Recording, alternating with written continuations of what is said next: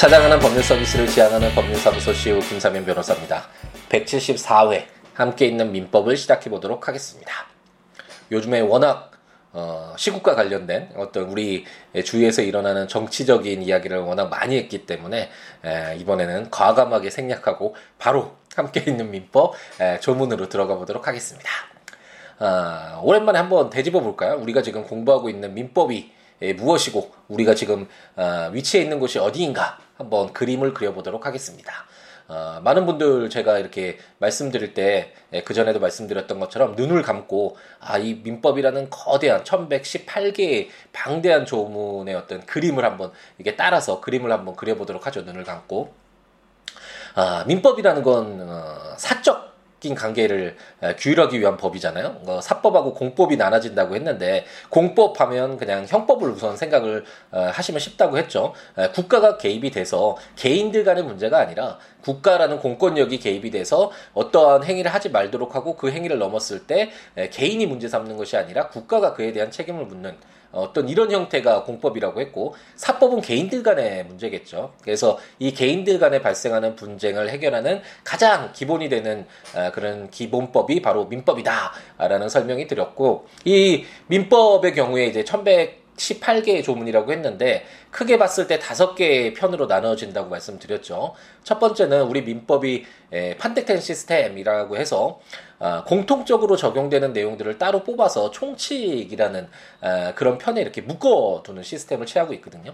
그렇기 때문에 우리가 지금 물건도 읽고 채권도 읽고 있고 그리고 앞으로 친족 상속편도 보게 되겠지만 거기서도 주체 부분이 나오잖아요. 미성년자가 아, 법률 행위를 할 수도 있는 것이고 이런 그리고 대상인 경우에 물건일 부동산일 수도 있고 어, 동산일 수도 있고 이렇게 공통적인 내용들이 있잖아요. 그래서 그런 내용들을 따로 뽑아서 어, 둔 것이 바로 총칙. 우리가 흔히 민법 총칙이라고 부르는 그 어, 편이 바로 민법 총칙 편이고 우리가 모두 공부했었죠.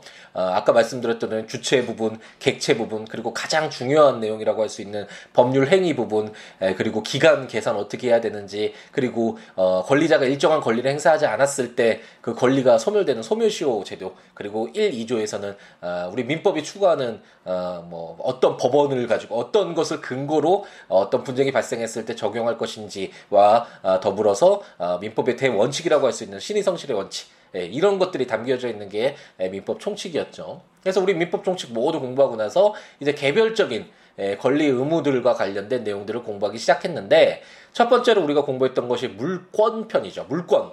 물권이라는 것은 물건에 대한 물권하고 물건하고 아, 발음이 비슷한가요? 정확하게 해야 되는데 물건이라는 건 시계나 컴퓨터 아니면 뭐 아파트 뭐 건물이나 이런 것과 같은 것들을 어떤 객, 그 대상이 있는 아, 일반적으로 유체물을 생각하면 되겠죠. 물론 전기나 기타 어, 관리할 수 있는 뭐 동력 이런 것들이 예, 물건의 대상이 되느냐 이런 논란이 있지만 어쨌든 쉽게 생각할 수 있는 건 우리 눈에 보이는 물건들 아, 그런 것들을 물건이라고 생각하시면 되겠고 그 물건에 대한 권리 그것이 바로 물건이고 이 물건으로서 가장 대표적인 것은 소유권이죠. 그 물건을 마음대로 사용 수익 처분할 수 있는 권리.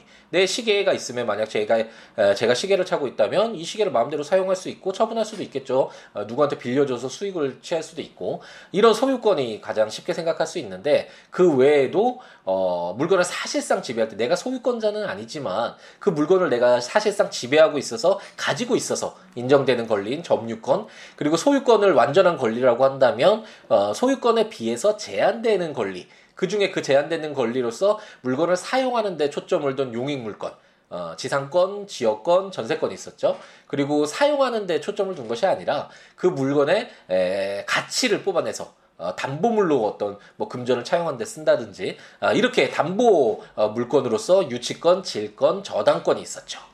이런 어떤 어, 우리가 물건을 공부하고 나서 이제 채권으로 넘어왔는데 채권은 물건에 대한 권리가 아니라 특정인에게 에, 특정 급부를 요구할 수 있는 권리라고 이렇게 나와 있는데 어렵잖아요. 그게 무슨 말이냐면 어, 갑돌이가 울돌이에게 100만 원을 빌려준 다음에 한 달 뒤에 갚기로 했을 때 한 달 뒤가 지나서 갑돌이가 을돌이에게 특정인이죠. 100만 원을 줘라고 특정한 급부 어떤 행위를 요구할 수 있는 그런 권리가 바로 아, 채권이다라는 설명을 드렸고 채권의 양이 너무 많잖아요. 아, 원칙적으로 따지면 어, 어떤 논리적으로 따지면 어, 채권이 어떻게 발생하는가부터 보는 게 맞겠죠. 그래서 우리가 지금 사실 공부하는 이 계약이 채권의 발생 원인이라고 할 수 있는데 당사자가 어떤 의사를 가지고 어 채권을 발생시키는 경우가 있잖아요. 그 우리가 지금 하고 있는 이런 계약들 매매 계약, 위임 계약, 고용 계약, 징역 계약 이런 것들은 제가 김밥을 살 때 아 저 김밥 사 먹어야지라는 마음을 가지고 어, 이 김밥 주세요라고 하고 대가를 지급하고 천 원을 지급하면 그 김밥을 받을 수 있는 권리, 김밥을 주세요라고 할 수 있는 이 채권이 발생하잖아요. 이처럼 당사자의 어떤 법률 행위를 통해서 어, 채권이 발생하는 경우가 바로 계약, 우리가 지금 읽고 있는 계약이고 그 외에 어, 당사자가 어떤 의사를 내가 저 채권을 발생시킬 거야라고 어, 의도하지 않았지만 어, 법률에 규정된 어, 요건이 충족됐을 때 어, 제가 누구를 밀쳐서 만약 다치겠다. 그럼 치료비 채권이 발생을 하잖아요. 저는 어, 제 민, 제, 제게는 채무가 되겠죠. 이처럼 어, 법정 채권 관계라고 해서 당사자의 의사와 법률 행위와 상관없이 에, 법률에 정해진 요건이 충족됐을 때 발생하는 어, 채권 발생 원인으로서 불법행위, 부당이득, 사무관리가 있겠죠. 그래서 논리적으로 따지면 이것부터 시작해서 어, 그럼 이 채권이 발생했을 때 어떤 효력이 발생하느냐? 그럼 채권이 어, 채권 채무가가 채권 채무자가 채권자 채무자가 한 명일 수도 있지만 여러 명일 수도 있는데 어떻게 할 것이냐? 이 채권은 양도할 수 있느냐? 채무를 인수할 수 있느냐? 채권은 어떨 때 소멸하느냐? 뭐 이런 내용들을 이제 차례로 공부를 해야 되겠죠. 근데 이 내용이 너무 방대하니까 어, 따로 채권 총칙이라고 해서 채권에 공통되는 내용 이 지금 우리가 읽고 있는 계약에도 공통되고 나중에 읽게 되는 뭐 불법 행위와 같은 아, 법정 채권 관계에서도 거기에서 발생한 채권의 효력 뭐 이런 것들은 공통적으로 적용되겠죠. 그리고 다 뭐 다수의 채권자 채무자가 있는 경우도 있을 수 있을 것이고 그래서 이런 공통적인 내용들을 뽑아서 어, 우리가 채권 총칙을 공부를 했습니다. 그 공부했던 내용이 아까 말씀드렸던 것처럼 방금 전에 언급한 것처럼 채권 발생 원인 이후에 에, 생기는 채권의 효력이라든지 여러 명의 채권자 채무자 채권 양도 채무 인수 채권의 소멸 이런 내용들을 우리가 공부를 했던 것이죠. 그리고 이제 우리가 아, 공부를 시작했던 게 채권 강론이라는 일반적으로 어, 교과서의 채권 강론으로 나오잖아요. 그래서 우리가 계약을 우선 어, 시작을 계약으로 시작을 하는데 계약과 관련돼서도 굉장히 어려운 부분들이 많기 때문에 계약 총칙 부분을 우리가 따로 공부했고 가장 중요한 것은 어, 해제권, 해지권, 계약에 종료되는 그런 내용들이었죠. 그리고 어, 계약의 효력으로서 동시행 항변권이나 위험 부담이나 이런 내용들도 상당히 중요했었고 그런 공부를 한 다음에 우리가 이제 아, 그러면 어, 알겠다. 채권 발생 원인으로서 법률 행위를 통해서 어, 채권이 발생하는 어, 그런 어, 채권 발생 원인으로 계약이라는 것이 있구나. 그러면 계약의 종류가 여러 가지인데 그 계약의 종류들이 어떻게 되느냐와 관련된 그런 개별적인 계약 유형들을 공부하고 있다라고 생각하시면 어, 되겠습니다. 어떤가요? 좀 그려지시나요? 어, 우리가 지금 어, 서 있는 곳이 바로 이 계약 부분이고 이 계약까지 오는 과정을 한번 눈을 감고 따라서 그려보시면 아, 이렇게 어떤 전체적인 틀을 잡고 구체적인 내용을 공부하면 훨씬 더 수월하니까 항상 이런 습관 공부할 때 어떤 것이든 총칙을 먼저 공부하고 전체적인 틀을 한번 바라보고 구체적인 내용, 각칙, 강론적인 그런 부분들을 공부해가는 습관을 들이면 어, 어떤 공부에도 조금 도움이 되지 않을까라는 그런 생각을 해봅니다. 그래서 우리가 어, 첫 번째로는 증여 계약도 보았고 가장 대표적인 계약이라고 할 수 있는 매매 계약도 보았으며 어, 매매 계약과 유사하긴 한데 그 교환 계약 그래서 물 어, 금전이 지급되는 것이 아니라 물건으로 이렇게 에, 그, 서로 상대방에게 이전되는 에, 그런 교환 계약까지 우리가 보았고 우리가 이제 보고 있는 것은 소비대차 아, 계약을 보고 있죠. 아, 갑자기 너무 흥분해서 어, 막 신나게 또 얘기했더니 목이 좀 잠기네요. 아, 요즘 날씨가 좀 어, 추워져서 겨울이 왔기 때문에 우리 우리 곁에 왔기 때문에 코가 좀 맹맹한 소리도 좀 나고 아, 목도 많이 잠기고 그래서 팟캐스트 녹음하기는 좀 어려운 그런 시기네요. 방송하는 분들은 참 대단하다는 생각이 좀 듭니다 정말 지난 시간에도 말씀드렸던 것 같은데 어, 항상 똑같은 그런 몸 상태 그리고 목소리 상태를 유지한다는 게 정말 쉽지 않은 거잖아요. 자기 관리를 철저히 해야 된다는 거니까 그런 부분들은 충분히 인정받아야 되지 않을까라는 생각이 드네요. 네, 어쨌든 지금 저희 우리가 아, 공부하고 있는 건 이제 소비대차 계약인데 소비대차 계약 이러면 굉장히 좀 어렵지만 돈을 빌리는 것 생각하면 그렇게 어렵지 않았죠. 어, 지난 시간에 우리가 아, 소비대차라는 것이 무엇인가와 관련된 내용들을 이제 공부를 했고 오늘 이제 세계 조문 에, 소비대차와 관련된 에, 그런 개별적인 내용들을 한번 살펴보겠습니다. 제 601조를 보면 무이자 소비 대차와 해제권이라는 제목으로 이자 없는 소비 대차의 당사자는 목적물의 인도 전에는 언제든지 계약을 해제할 수 있다. 그러나 상대방에게 생긴 손해가 있는 때에는 이를 배상하여야 한다. 라고 규정하고 있습니다. 방금 전에 해제권 말씀드렸죠. 우리가 계약 강론 어, 부분 들어오면서 어, 계약 총칙에서 이 계약 해제권과 관련된 내용을 공부했었는데요.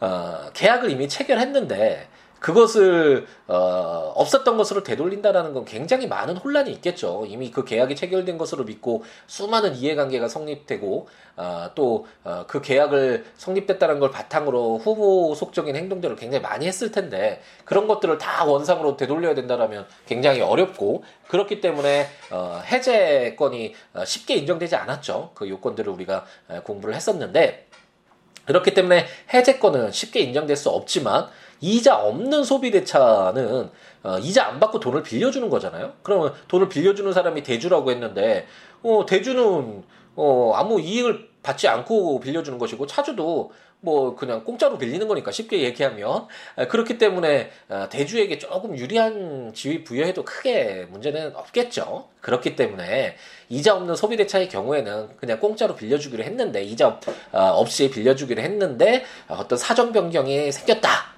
그랬을 때는 이게 당사자가 아, 그 돈을 빌려주기 전에 목적물의 인도 전에 이게 돈을 빌려주기는 언제든지 계약을 해제할 수 있다라고 해서 어, 대주를 조금 보호하는 에, 그런 취지다 취지다라고 생각하시면 되겠습니다. 근데 이 돈을 빌리기 전에 차주가 여러 가지 뭐 비용을 좀 드는 경우도 있겠죠. 어, 그런데 갑작스럽게 대주가 아, 나 너에게 돈 빌려줄 수 없어 이자 없이 에, 돈을 빌려주려고 했는데 뭐 돈이 아니더라도 뭐 쌀 10kg 이런 대체물도 생각해 볼 수 있겠죠. 아, 근데 내가 빌려주지 못하게 됐어 이렇게 얘기했는데 에, 만약 아무런 뭐 변동사항이 없다면 그냥 그렇게 해제권을 인정해도 크게 뭐 불리한 사항은 없으니까 대주나 차주나 인정할 수 있지만 차주가 어 그것을 어 받는다라는 어 소비대차 계약이 체결된다라는 것을 어 바탕으로 여러 가지 또 비용을 들였다거나 손해가 어 체결되지 않음으로써 손해가 발생하는 경우가 있을 수 있는데 에 그럴 때에는 대주도 무조건적으로 대주만 보호할 수는 없겠죠. 그랬을 때는 이를 배상해야 한다고 규정하고 있습니다. 제 602조를 보면 대주의 담보 책임이라는 제목으로 제1항 이자 있는 소비 대차의 목적물에 하자가 있는 경우에는 제580조 내지 제582조의 규정을 준용한다. 제2항 이자 없는 소비 대차의 경우에는 차주는 하자 있는 물건의 가액으로 반환할 수 있다. 그러나 대주가 그 하자를 알고 차주에게 고지하지 아니한 때에는 전환과 같다라고 규정하고 있습니다. 이제 조금 좀 신나지 않나요? 예전 같았으면 이게 담보 책임이 뭔가 뭐 굉장히 좀 어렵잖아요. 그래서 어, 이게 무슨 말인가 정말 또 어, 우리나라 언어가 맞는가 뭐 이렇게 생각이 들 수도 있는데 우리가 이미 하자 담보 책임과 관련돼서는 에, 569조부터인가요? 이게 매매 계약을 공부할 때 에, 공부를 했었고 쉽게 얘기해서는 물건에 어떤 잘못된 게 있으면 하자가 있으면 에, 당연히 뭐 상식적으로 봤을 때도 물건이 좀 고장난 부분이 있으면 그 부분에 대해서 뭐 감액해 준다거나 아니면 그 손해를 어, 배상해 줘야 되는 것이 맞잖아요. 그래서 그런 책임이 바로 하자 담보 책임이다. 하지만 우리가 공부할 때 그렇게 쉽지는 않았죠. 그 어, 하자 담보 책임을 어떻게 볼 것인가와 관련된 그런 어떤 성질 부분부터 시작해서 그렇게 쉬운 부분은 아니었다라는 것이 이제 기억이 새록새록 나지 않을까라는 생각이 드네요. 어쨌든 하자담보 책임을 생각을 해보면 이자가 있는 소비대차의 경우에는 금전은 뭐 하자가 있다라는 걸 생각해 볼 수 없겠죠.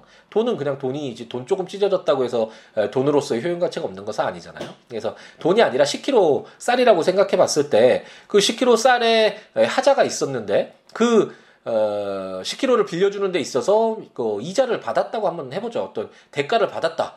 그러면은 만약 하자가 있다면 대가도 받고 있음에도 그 하자 부분을 무조건 그 차주가 감내해야 된다면 그건 불공평하잖아요. 그렇기 때문에 그런 경우에는 580조와 582조 매도인의 하자 담보 책임 우리 공부했었잖아요. 이게 굉장히 제가 재판에서도 많이 담당했던 사건이었고 어, 어, 거의 승소했기 때문에 기분도 좋은 저에게 아주 어, 기분 좋게 해주는 조항이었다, 아, 조문이었다라고도 설명을 드렸는데 이렇게 하자 담보 책임과 관련된 내용들을 우리가 공부를 했었습니다. 그때 580조가 있었고 그 580조가 575조를 준용한다고 해서 계약을 해제할 수 있고 뭐 손해방상을 청구할 수 있고 뭐 이런 내용들이 있었잖아요. 음, 그렇기 때문에 이와 같은 경우에는 차주도 당연히 참지 않고 뭐 계약을 해제하거나 그 어, 자기가 입었던 손해 배상을 청구하거나 이런 내용들을 할 수 있겠죠.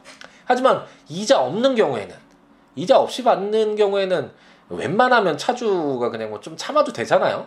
이자 없이 이제 받았으니까 대가가 없다라고 볼 수 있으니까 공짜로 쓰는 거라고도 생각할 수 있으니까. 그럴 경우에는 차주는 하자 있는 물건의 가액으로 반환할 수 있다라고 해서 그 10kg 중에 뭐 5kg을 하자가 있어서 5kg만 썼다. 그러면 그 5kg에 해당하는 그 가액으로만 반환하면 자기가 뭐 이 그 얻은 어, 그 이익을 그냥 반환하는 거랑 똑같겠죠. 그렇기 때문에 어, 실질적으로 차주가 얻은 이익만 반환하면 그냥 이자 없는 소비대차에게는 무슨 계약을 해제하고 손해배상 청구하고 뭐 이런 담보 책임까지 묻지 에, 말도록 하자라는 그런 규정이고 어, 다만 어, 빌려주는 대주가 그 하자를 알면서도 너 차주 너 한번 괘씸하니까 한번 내가 공짜로 빌려줘서 내가 기분이 나쁜데 뭐 이런 식으로 악의를 가지고 그런 하자를 고지하지 않았다면 어, 그런 경우에는 뭐 담보 책임을 인정을 해야 되겠죠.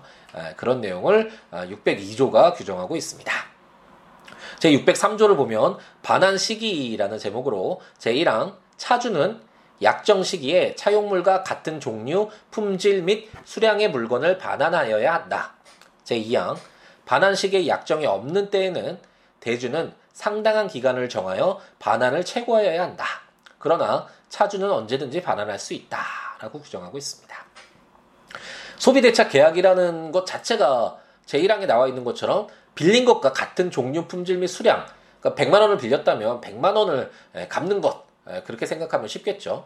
아, 그렇기 때문에 차주는 어, 예를 들어서 뭐 100만 원을 갑돌이가 울돌이게 빌려주면서 한 달 뒤에 갚도록 이렇게 약속을 했다면 한 달 뒤에 동일한 금액인 100만 원을 갚아야 한다. 그 약정 시기에 같은 종류의 품질 수량의 물건을 반환해야 된다라는 것이 제1항이고 다만 2항의 경우에 돈을 빌려주면서 약정을 안 할 수가 있잖아요. 언제 갚으라고. 너무 친한 사이여서 아 빨리 써 급한 거 빨리 해결해 라고 할 수 있는데 어, 시간이 지난 뒤에 갑돌이가 을돌이에게 어 어 그 빌려간 돈 좀 갚아줘야겠어 급하게 쓸 때가 있어서 10일 정도에 꼭 갚아줘라고 해서 어 이렇게 얘기했다면 뭐 당장 내놔 이렇게 하면 그 빌리는 을돌이도 물론 고맙긴 하지만 어 그 바로 갚을 수 없는 경우가 있을 수 있잖아요. 그렇기 때문에 상당한 기간을 정해서 10일 뒤에 꼭 돌려주길 바래 뭐 이런 식으로 아주 친절하게 반환을 어, 최고해야 된다. 그러니까 반환해 달라고 알려줘야 한다라고 규정하고 있고 근데 차주는 언제든지 반 환할 수 있다라고 규정하고 있는데 돈을 갚는 건 울돌이가 갑자기 나타나서 갑돌이에게 야 나 빌렸던 100만 원 이거 좋잖아요.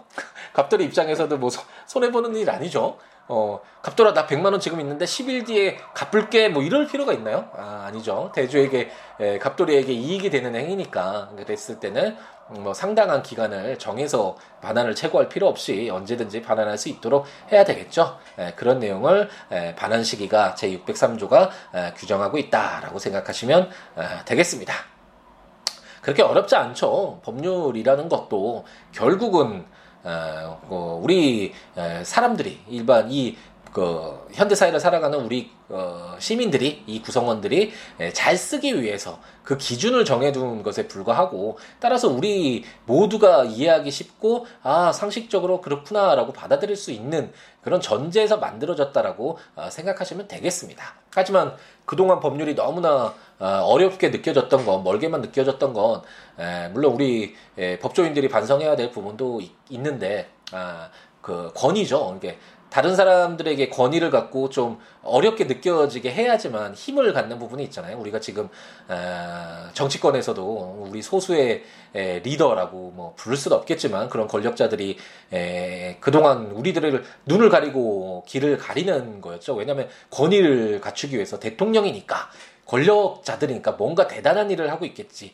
에, 우리들이 알지 못하는, 알아서는 안 되는 일을 에, 잘 하고 있겠지라는 에, 그렇게 숨기는 것들이 분명히 있었고, 하지만 그런 것들이 공개가 돼서 어, 정당하게 이렇게 하고 있어요. 그리고 우리가 하는 것은 이런 거예요라는 것들이 알려져야지만 되겠죠. 그러면서 제대로 일을 하기 때문에 예, 우리들로부터 어, 그 권위를 인정받고 존경을 받고 존중을 받는 이런 형태로 가야 아, 되지 않을까라는 생각이 들고 또 갑자기 어, 이야기 안 하기로 했는데 또 하게 됐네요. 이 법률도 아, 기본적으로는 이제 법률 용어도 굉장히 많이 순화되고는 있는데 에, 우리 모두 다 다 이해가 돼야죠. 우리가 쓰는 건데 우리가 쓰는 건데 에, 변호사나 뭐 법조인이 아니면 어, 이해가 되지 못하는 그런 내용들이 에, 담겨서는 뭐 우리의 기준이 될 수 없겠죠. 우리 생활의 우리 사회의 어떤 어, 운영의 에, 질서의 기준으로서 어, 당연히 역할을 안 된다고 할 수 있겠고 어, 함께 있는 민법 우리가 읽어보면 처음에는 너무 어려웠지만 용어가 어, 생소하고 조문들도 처음 접했기 때문에 어, 제가 어느 정도 그래도 쉽게 설명을 해드리고 어, 지금까지 이제 어, 600개 조문을 넘는 그 조문을 읽어오면서 어느 정도 어, 레갈 마인드가 쌓이면서 아 이건 이렇게 했구나 이런 기준을 담고 있는 거구나라는 게 그렇게 크게 어렵게 다가오지 않죠. 그래서 앞으로 많은 시민들이 모든 사람들이 사실 이 법률은 쉽게 항상 어, 자기의 어떤 사회 활동의 기준이 되어야 하는 거니까 쉽게 여길 수 있는 그런 사회가 어, 빨리 왔으면 좋겠고 예, 이런 법률뿐만 아니라 뭐 어떤 대학이나 교수분들이나 의료계나 정치계, 뭐 종교계 아, 이런 좀 그동안 모르니까 그냥 입을 다물어라 다물어라. 이까 뭐 귀와 눈과 귀를 가리면서 말도 하지 못하게 했던 아, 이런 잘못된 그런 왜곡된 권위들이 많이 타파되는 그런 사회가 됐으면 하는 아, 희망을 가져보고 함께 있는 민법이 이 법률에서는 그런 어떤 잘못된 권위들을 벗어내서 어, 뜻하지 않는 피해를 입은 모르기 때문에 피해를 입는 에, 그런 분들이 많이 에, 에, 없어지기를 아예 없어지기를 에, 그런 에, 그런 사회가 되는데 조금이나마 기여를 했으면 하는 에, 바람을 갖고 어, 시작했던 게 벌써 2년 6개월이 지났네요. 이제 앞으로도 그런 마음 계속 유지하면서 에, 끝까지 1118개의 조문을 읽을 때까지 함께 걸어가 보려고 합니다. 조문들 보시면서 어, 들으시면 좋다는 거 아시죠? 국가법령정보센터에서 조문들 검토해 보시거나 어, 제가 전자책으로 이제 함께 있는 민법 시리즈 전부 다 발간했으니까 해당 조문과 설명들 보시면서 어, 들으셔도 좋고 어, 시우로.net 제 블로그에 포스팅하고 있으니까 어, 조문과 설명들 보시면서 어, 들으시면 좋겠습니다.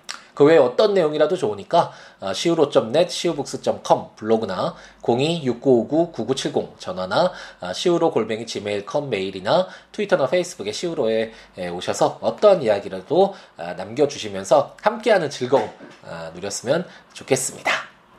아, 이번 한 주 굉장히 우리 역사에서도 우리 사회나 우리 역사를 위해서 굉장히 중요한 한 주인데 어느 정도 결론이 나 있을지 모르겠네요. 제가 어, 이번 주에 좀 어, 개인적인 사정이 있어서 월요일에 지금 녹음을 하고 있는데 에, 잘 금요일 여러분들이 이 에, 함께 있는 민법 지금의 에, 제 목소리를 들으실 때쯤에 에, 우리 사회가 정말 역사적으로 아 획기적인 더 나아갈 수 있는 아, 정말 중요한 아, 계기가 되는 잘 해결되는 그런 모습으로 어, 여러분과 만나 뵙기를 희망해 봅니다. 그럼 다음 시간에 이제 소비대차 남은 조문들 가지고 찾아뵙도록 하겠습니다. 뭐 오늘 하루도 행복 가득하게 채우시기 바랍니다. 감사합니다.